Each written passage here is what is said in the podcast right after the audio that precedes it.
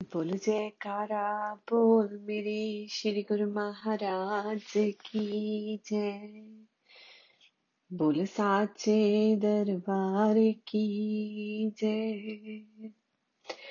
एक फकीर अपनी धुन में प्रभु के गीत गा रहा था, उसमें मगन था। उसकी आंखें भी बंद थी कि वो इस जगत को ना देख के अपने अंदर के जगत में, अंदर मालिक के संग में जुड़ा हुआ था और उन्हीं के गीतों में मस्त था। तो वहां पर एक व्यक्ति आया, उनको सुनने लग गया और सुनते सुनते उनकी मगन स्थिति को देखकर उनकी मस्ती में झूम उठा। जब वो मस्ती से बाहर निकले संत, तो उस व्यक्ति ने पूछा कि प्रभु, क्या मोक्ष को पाया जा सकता है?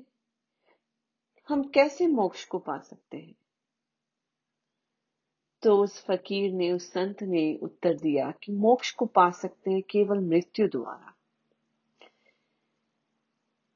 मृत्यु ही एक रास्ता होता है जब हम मोक्ष को पा सकते हैं। तो फिर उस व्यक्ति ने संत से पूछा कि मरने के बाद किसने देखा, किसको पता कि वो मोक्ष गया या नहीं गया?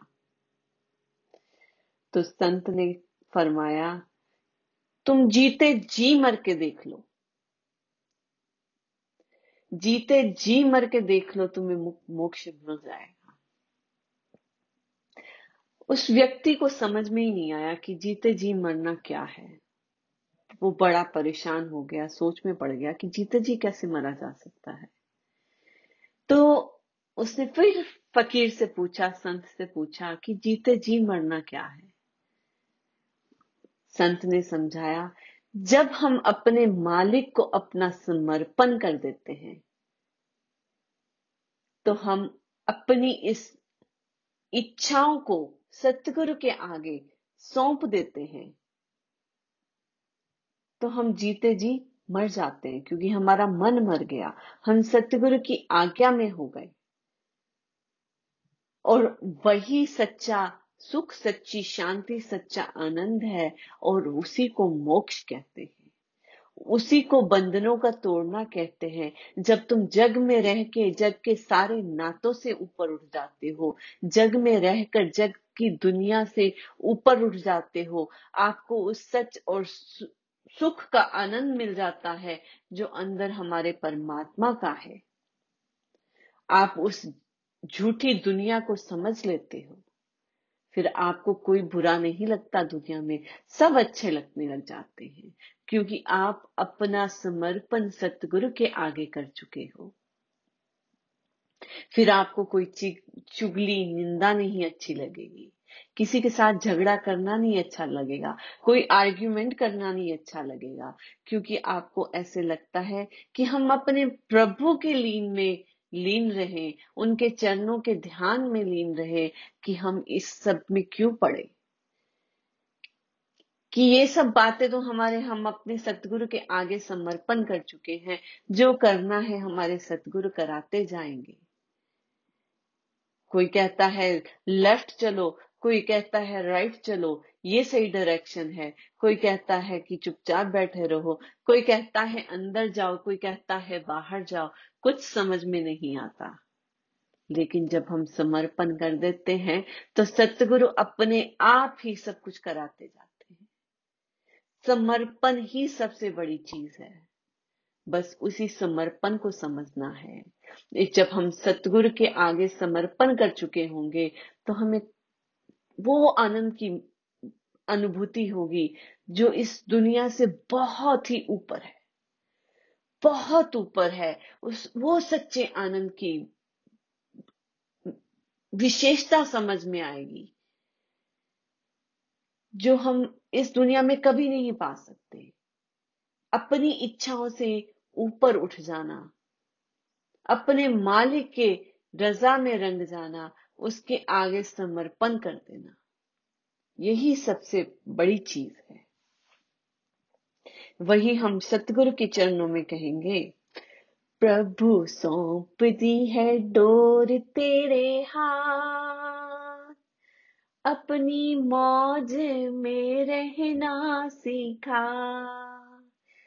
प्रभु सौंप दी है डोर तेरे हाथ, अपनी मौज में रहना सीखा। यही विनती है श्री चरना, अपनी मौज में रहना सीखा। यही विनती है श्री चरना,